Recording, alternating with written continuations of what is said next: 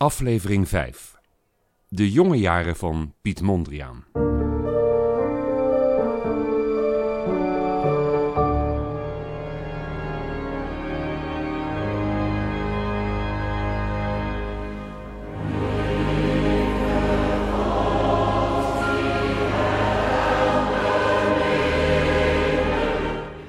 Piet Mondriaan groeide op in een gereformeerd nest. Zijn vader was hoofdonderwijzer op de lagere school aan de Kortegracht in Amersfoort, die daar was neergezet door de Vereniging voor het Christelijk Nationaal Onderwijs.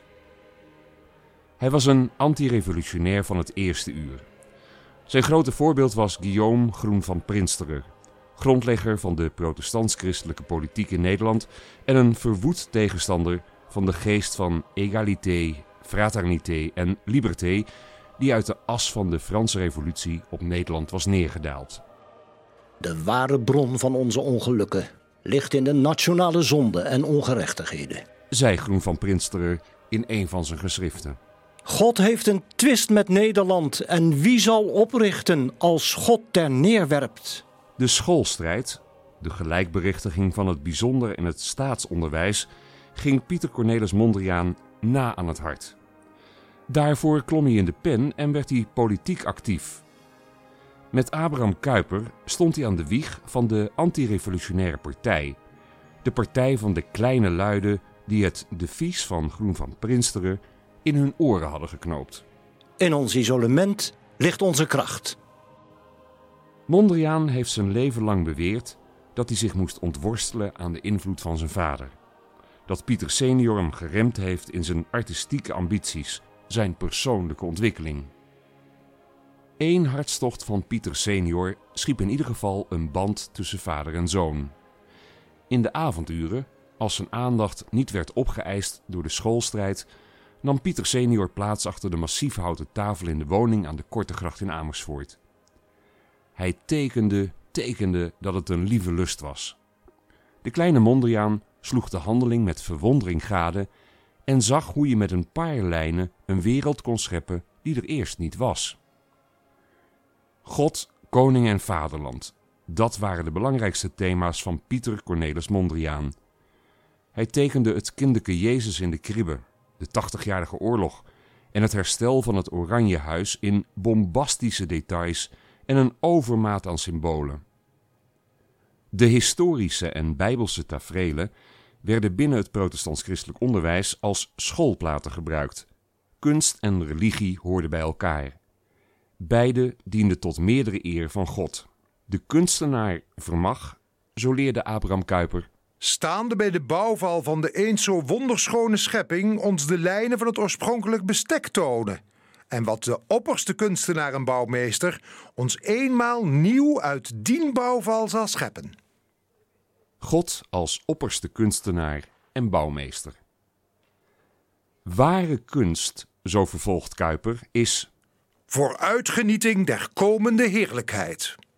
In de Oud-Hollandse schilderschool van de Gouden Eeuw, die van Rembrandt van Rijn, Johannes Vermeer en Jan Steen, bereikte die vooruitgenieting haar voorlopige hoogtepunt. In de optiek van Kuyper was die Oud-Hollandse school uiteraard door en door protestant. Het onlosmakelijk verbond tussen het zintuigelijke en het spirituele kreeg Mondriaan met de paplepel ingegoten. Het werd essentieel voor zijn kunstenaarschap. In 1880 verhuisde het gezin naar Winterswijk. In materieel opzicht een hele verbetering. Het vochtige grachtenpand in Amersfoort, waar Mondriaan waarschijnlijk een chronische bronchitis heeft opgelopen die hem de rest van zijn leven parten zou spelen, werd verruild voor een riante woning met tuin aan de Zonnebrink en uitzicht op de Sint-Jacobskerk. Maar of Pieter senior er ook gelukkiger was? In de oostelijke achterhoek, die mengelmoes van katholieke en protestante gemeenten, was Winterswijk een gereformeerd bastion, waar zijn doen en laten nauwkeurig werd gevolgd. Vader Mondriaan wekte de ergernis van de ouderlingen. Hij liet op zondag nogal eens verstek gaan bij het kerkbezoek. Misschien omdat hij dan, o gruwel op de dag des heren, liever ging wandelen met zijn gezin. De schoolmeester was een eigenzinnige Einzelganger, iemand die zich niet de wet liet voorschrijven door de geloofsgemeenschap. Het kerkbestuur sprak er schande van. Bovendien bedroeft het het bestuur dat hij zich zo beslist en stellig blijft onttrekken aan alle omgang in weerwil van de zo hartelijke gesprekken meermalen daarover met hem gevoerd. Het bewijst eens te meer dat Pieter Cornelis Mondriaan, Mondriaan senior dus, geen blinde navolger was. Ook niet van zijn politieke voorman Abraham Kuyper. Toen die zich tijdens de doliantie van 1886 afsplitste van de Nederlands hervormde kerk, volgde Pieter senior hem niet. Die onafhankelijkheid van geest zie je ook in zijn kinderen terug. Niet alleen bij zijn oudste zoon Piet, die een revolutie in de moderne kunst teweeg zou brengen, zijn andere zonen hadden het ook. Willem Frederik was een avonturier. Hij vocht mee in de Boerenoorlog en vestigde zich permanent in Zuid-Afrika. Louis was aanhanger van de humanitaire beweging van christen-anarchist Jacob van Rees. Die probeerde de ideeën van Leo Tolstoy in Nederland te verwezenlijken. En Karel, de jongste, verliet het geloof van zijn vader helemaal om zich tot het katholicisme te bekeren. Piet junior wist het al heel vroeg. Hij wilde kunstenaar worden. Hoe hard zijn vader hem ook van dat besluit wilde afbrengen, hij hield voet bij stuk. Als veertienjarige richtte hij in de speelkamer een atelier in. Zijn jongere broertjes moesten zich maar elders zien te vermaken. Daar werkte hij schetsen van de landerijen in de omgeving van Winterswijk uit tot volwaardige landschappen. Maar was Pieter Cornelis Mondriaan echt zo afkerig van de artistieke ambities van zijn zoon? Hij stond erop dat Piet een onderwijsakte zou halen. Dat was dan zijn sociale vangnet, mocht hij het als kunstenaar niet redden. Piet moest er niet aan denken om zijn vader op te volgen als dorpsonderwijzer. Maar diezelfde MO-akte tekenen opende wel de deuren van de Rijksacademie van de Beeldende Kunsten in Amsterdam.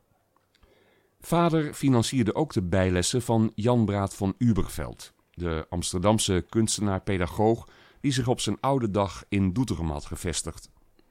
Op 10 september 1892 werden die inspanningen beloond. Het was ook Mondriaan senior die vervolgens een verzoek richtte aan koningin regentes Emma tot het verkrijgen van een studiebeurs.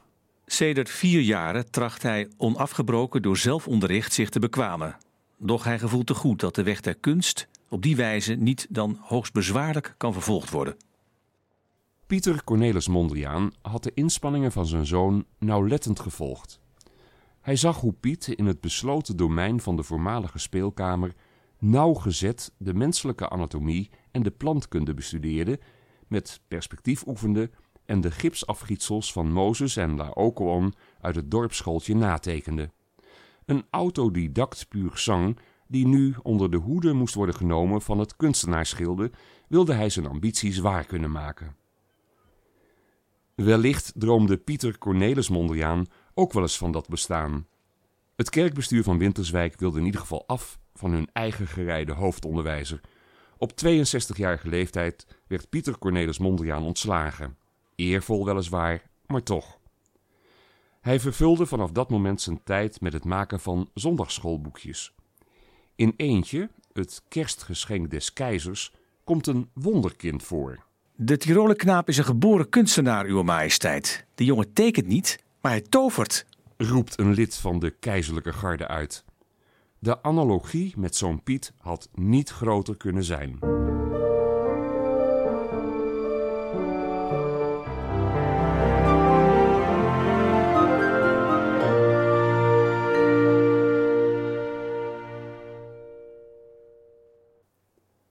Piet was twintig toen hij in Amsterdam aan de Rijksacademie ging studeren.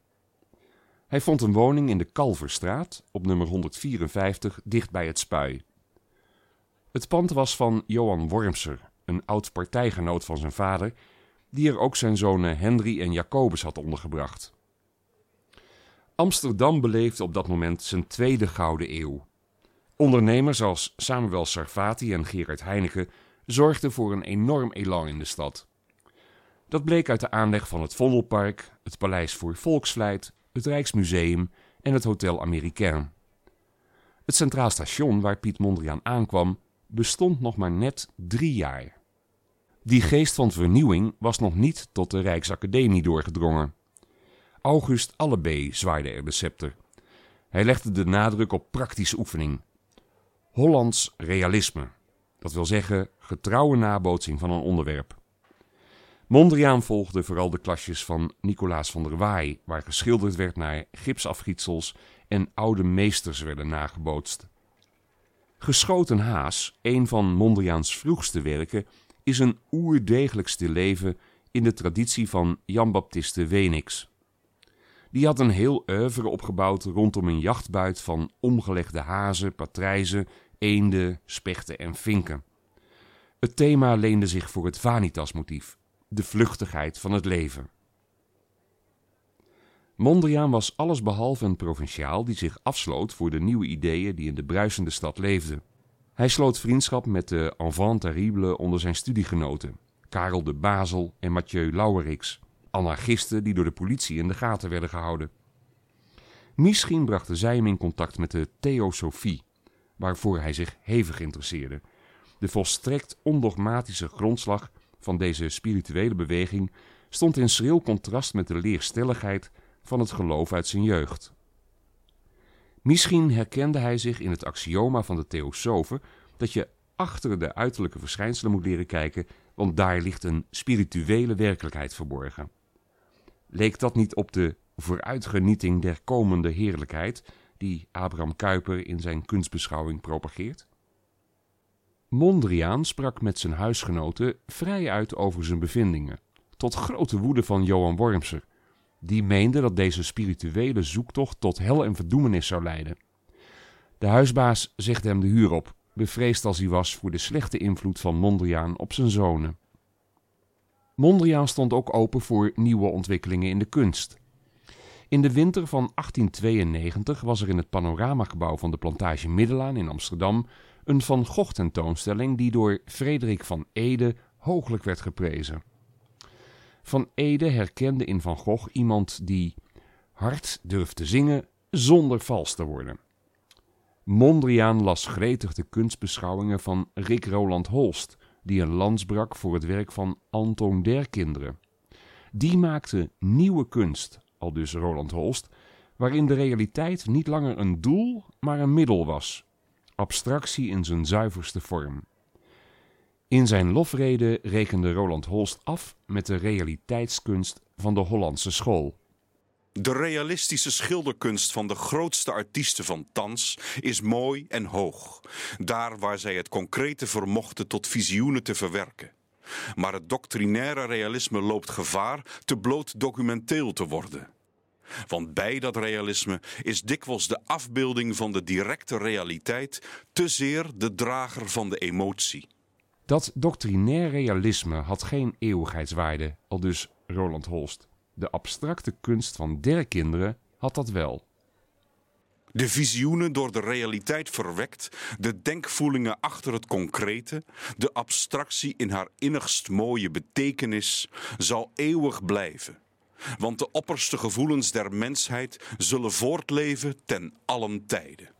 Abstractie, dat was de wereld achter de uiterlijke verschijnselen. Mondriaan stond op het punt die wereld te ontdekken.